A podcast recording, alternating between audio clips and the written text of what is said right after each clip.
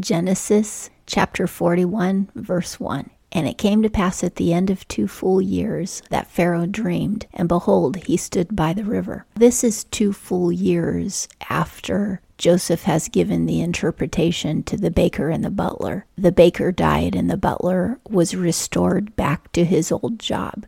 Joseph was a slave for a really long time. Then he went to prison for over two years before Pharaoh has this dream. So he's been suffering for a long time, but he's been faithful this entire time. Now Pharaoh is dreaming. Two, and behold, there came up out of the river seven kine, and that means seven cows, well-favored and fat-fleshed, and they fed in the reed grass. Three, and behold, seven other kine came up after them out of the river, ill-favored and lean-fleshed, and stood by the other kine upon the brink of the river. The river means life to Egypt. That's where most of the vegetation is, and that's where they can get water. And next to the river, he first sees seven fat, healthy cows, and then he sees seven skinny, weak cows come up to them.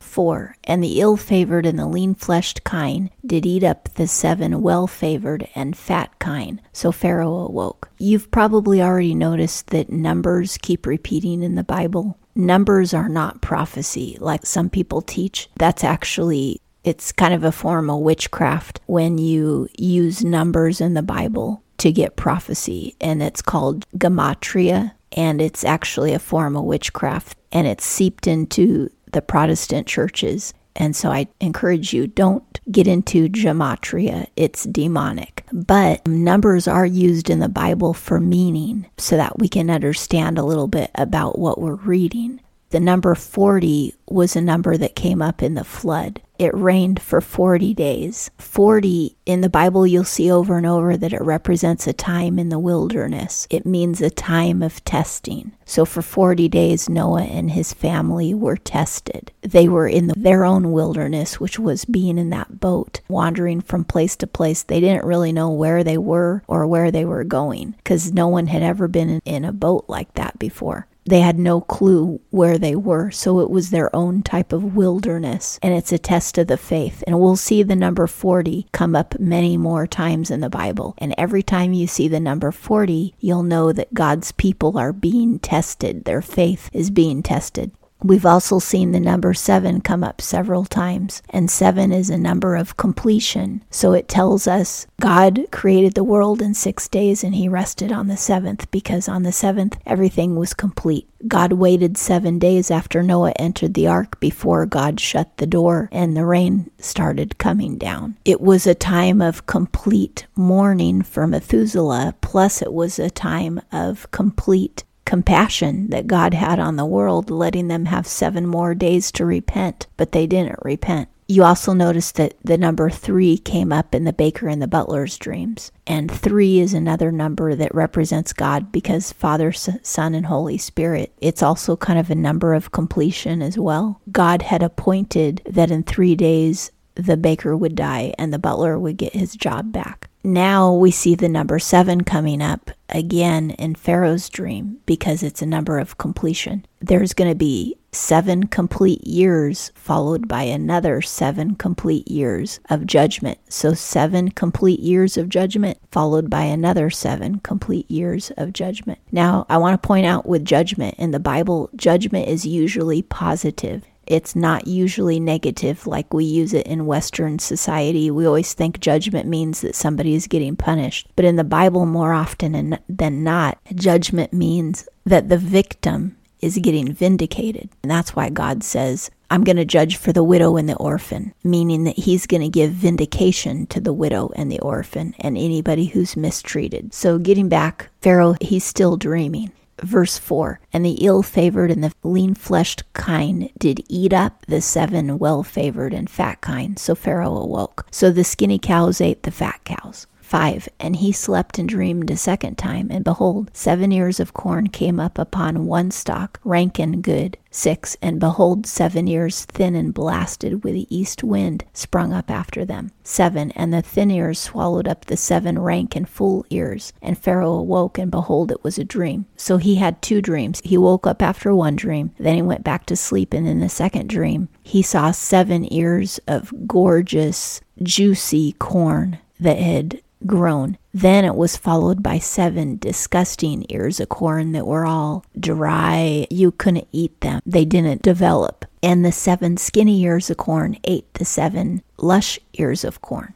Eight. And it came to pass in the morning that his spirit was troubled, and he sent and called for all the magicians of Egypt and all the wise men thereof. And Pharaoh told them his dream, but there was none that could interpret them unto Pharaoh. Now these kind of wise men are worldly wise. They figured things out on their own, so they're very logical. They're probably learned scholars, but they don't have insight from the Holy Spirit, and that's where God's wisdom comes in. You can have all kinds of learning disabilities and be mentally retarded and be the most wise person on the planet, because in the Bible, true wisdom comes from God. He teaches it to us as we obey Him. So as long as you're obeying God's commandments, you will become more and more wise. But these kind of wise men who worked for Pharaoh were earthly wise. They were using their brain to figure things out, and that kind of wisdom fails. Sometimes the simple-minded people who didn't go to college have the most wisdom because they're relying on God and they're obeying His commands.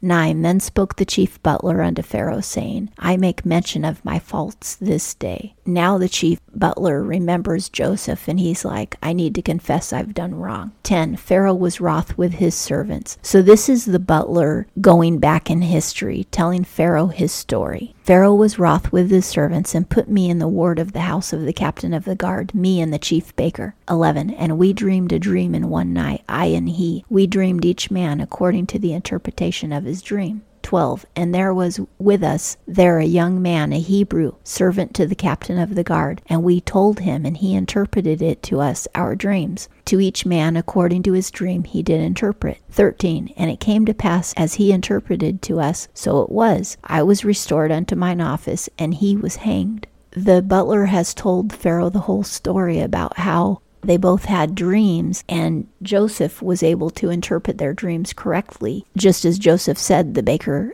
Eleven. Then Pharaoh sent and called Joseph, and they brought him hastily out of the dungeon. And he shaved himself, and changed his raiment, and came in unto Pharaoh. Now your raiment is your clothing. So he changed his clothes to something appropriate that he could be presented to the king. When it says he shaved himself, it doesn't mean that he just shaved his beard. He actually shaved his entire body, from the crown of his head to his ankles. He probably shaved his eyebrows. The Egyptians hated hair.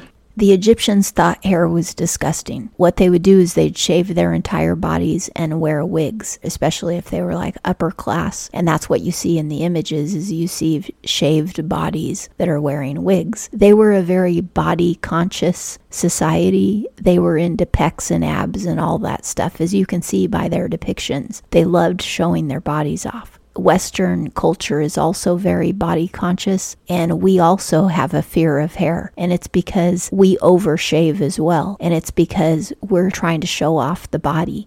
So it shows how kind of evil their society was and how evil our society is, that we've turned human beings into sex objects. But the Egyptians also didn't like the facial hair, they didn't like the hair on the head, they didn't like the eyebrows, and then they would put paint on. There's a good chance that Joseph also painted his eyes before he went before Pharaoh, and that when he worked for Potiphar, this is how he looked. The raiment he put on was probably something appropriate for being in front of a king, just like what he would have worn to work for Potiphar, and it was probably provided to him. So when Joseph was in prison, he looked like a Hebrew, but when he worked for Potiphar and when he appeared before Pharaoh, he looked like an Egyptian. fifteen. And Pharaoh said unto Joseph, I have dreamed a dream, and there is none that can interpret it. And I have heard say of thee, that when thou hearest a dream, thou canst interpret it. And Joseph answered Pharaoh, saying, It is not in me. God will give Pharaoh an answer of peace. So again, Joseph doesn't claim to be a prophet. He doesn't claim to be all-knowing. He doesn't claim to have any special gift. He just claims by faith that God will provide the interpretation. And that's how you and I should be. We should believe and receive everything by faith, but we shouldn't think that we're special because God gave us a dream or an interpretation or a miracle or answered a prayer. That doesn't make you and I special. But a lot of people, unfortunately, act like they're prophet so-and-so or whatever just because God made a miracle in their life. But God will do a miracle for anybody who believes.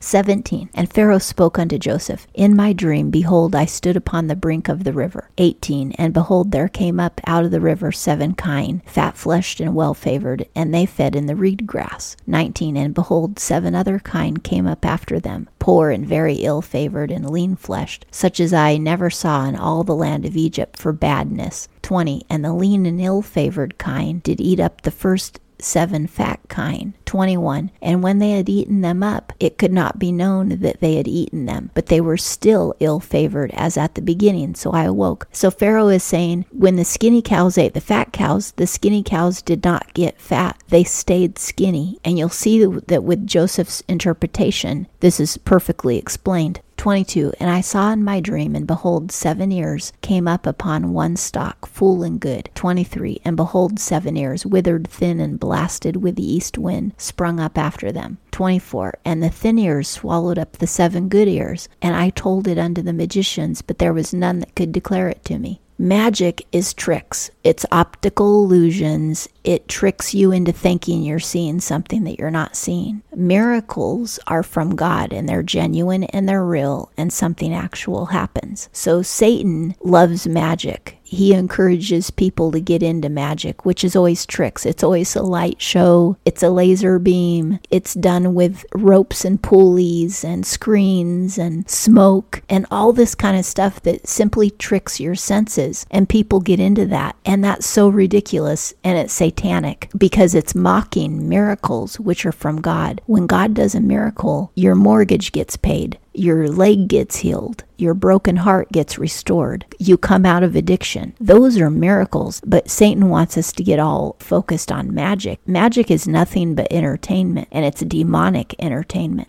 But miracles are from God. twenty-five. And Joseph said unto Pharaoh, The dream of Pharaoh is one. What God is about to do, he hath declared unto Pharaoh. In the Bible, a lot of times God will say something twice when it's determined, and it will not change, no matter what you do. So he gave Pharaoh the same type of dream twice to show Pharaoh this will happen. twenty-six. And the seven good kine are seven years, and the seven good ears are seven years. The dream is one. So God has made a judgment that for seven years, this one thing will happen. twenty-seven. And the seven lean and ill-favored kine that came up after them are seven years, and also the seven empty ears blasted with the east wind. They shall be seven years of famine. twenty-eight. That is the thing which I spoke unto Pharaoh. What God is about to do, he hath shown unto Pharaoh. Joseph is saying that there will be seven good years where there's plenty of food to eat, and that's a judgment of seven good years. Followed by that is another judgment of seven bad years of famine where there's no food. There will be so much famine that it will swallow up the seven good years, meaning that the people will have to eat what they made in the seven good years, and they'll still be hungry. They'll still be starving. The seven good years won't be enough to make up for the seven bad years, is what Joseph is saying.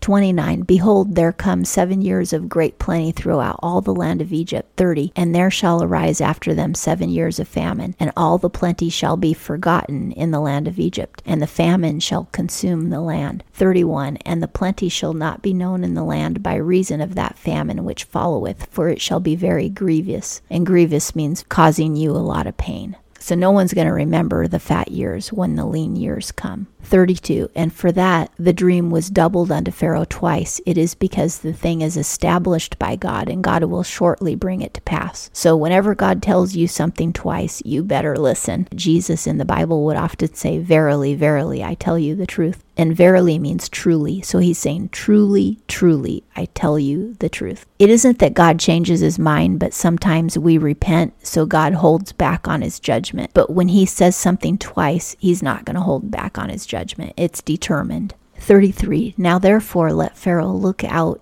a man discreet and wise, and set him over the land of Egypt. thirty-four. Let Pharaoh do this, and let him appoint overseers over the land, and take up the fifth part of the land of Egypt in the seven years of plenty. A fifth is twenty percent. thirty-five. And let them gather all the food of these good years that come, and lay up corn under the hand of Pharaoh for food in the cities, and let them keep it. thirty-six. And the food shall be for a store to the land against the seven years of famine, which shall be in the land of Egypt, that the land perish not through the famine. So Joseph says, the seven years of plenty, we're going to have so much that if we save just twenty percent of all of that for the whole seven years, then that'll be enough to feed us during the seven years of famine. So this is going to be a lot of plenty. thirty-seven. And the thing was good in the eyes of Pharaoh and in the eyes of all his servants. And notice, God is going to namely use corn to feed them. Corn back then was better than corn today. The corn that you and I get from the grocery store is G M O'd. It's planted in soil that can never refresh, and all the nutrients are taken out. Yeah, we get some nutrients in corn, but not much. But back in ancient times, corn was highly nutritious.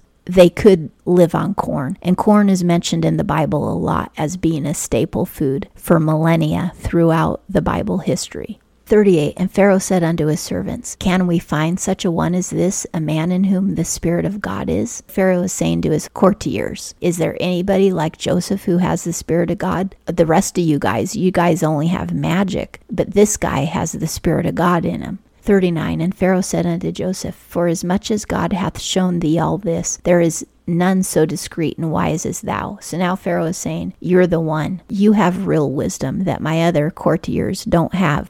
forty. Thou shalt be over my house, and according unto thy word shall all my people be ruled. Only in the throne will I be greater than thou. So Pharaoh says, you can't tell me what to do, but you can tell everybody else what to do. Joseph's life is a type of Jesus, meaning it foreshadows Jesus Christ to come. This is one example. The Father gave the Son all power under heaven and earth, and the Son is Jesus Christ. Here, Pharaoh is giving Joseph all power in Egypt, and we've already seen that the prison guard gave Joseph all power over the prisoners. Potiphar gave Joseph all power over Potiphar's personnel. So it's been three times now that a man above Joseph, who symbolizes Father God, has given Joseph authority over everybody else. And Joseph symbolizes Jesus, who has authority over everybody. forty-one. And Pharaoh said unto Joseph, see, I have set thee over all the land of Egypt. forty-two. And Pharaoh took off his signet ring from his hand, and put it upon Joseph's hand, and arrayed him in vestures of fine linen, and put a gold chain about his neck. So now Pharaoh is dressing Joseph up, probably dressing him better than any of the other courtiers. And he gave him his signet ring, which you know means